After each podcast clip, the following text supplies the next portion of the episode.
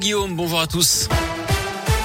Et à la une, c'est parti pour l'entre-deux tours de la présidentielle. Les deux candidats qui s'affronteront au second tour le 24 avril sont repartis en campagne. Emmanuel Macron était dans le Pas-de-Calais hier. Le président sortant arrivé en tête dimanche s'est dit prêt à ouvrir la porte sur la réforme des retraites et ramener l'âge de départ à 64 ans plutôt qu'à 65.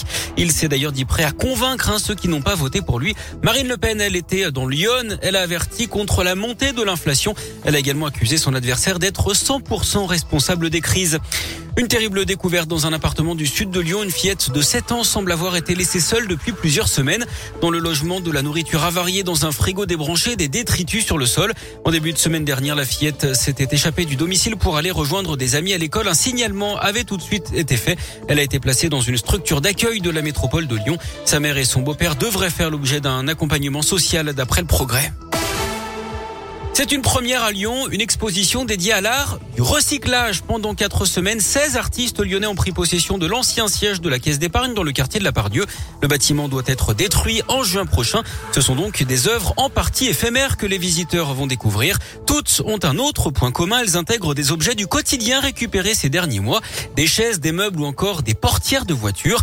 Ces objets ont été euh, complètement relookés et seront rendus à leurs propriétaires après l'exposition.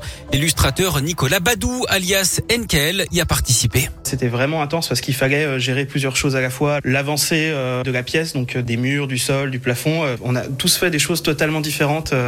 On avait des univers à la base totalement différents et on s'y est vraiment collé. Ça se retranscrit vraiment dans les, dans les pièces de chacun. C'était assez intéressant parce qu'on avait une idée de scénographie en arrivant ici, mais on ne savait pas quel objet on allait avoir. Il a fallu en faire quelque chose, inventer un futur pour ces objets. Donc moi j'ai fait beaucoup de montagnes, un univers de montagne. Ça crée quelque chose de cohérent dans la scénographie. L'exposition est à découvrir jusqu'au 30 avril. Plus d'infos sur radioscoop.com. C'est le kiff du jour de Guillaume, hein. c'est train vintage pas cher pour faire Lyon-Paris. C'est la nouvelle offre de la SNCF qui est lancée aujourd'hui. Ouigo, train classique des lignes Lyon-Paris et Paris-Nantes hein, avec des trains qui circulent plus lentement. Ce sont en fait de vieilles voitures corail rafraîchies et repeintes en rose, s'il vous plaît. Deux allers-retours par jour entre Lyon-Perrache et Paris-Bercy ou Paris-Austerlitz.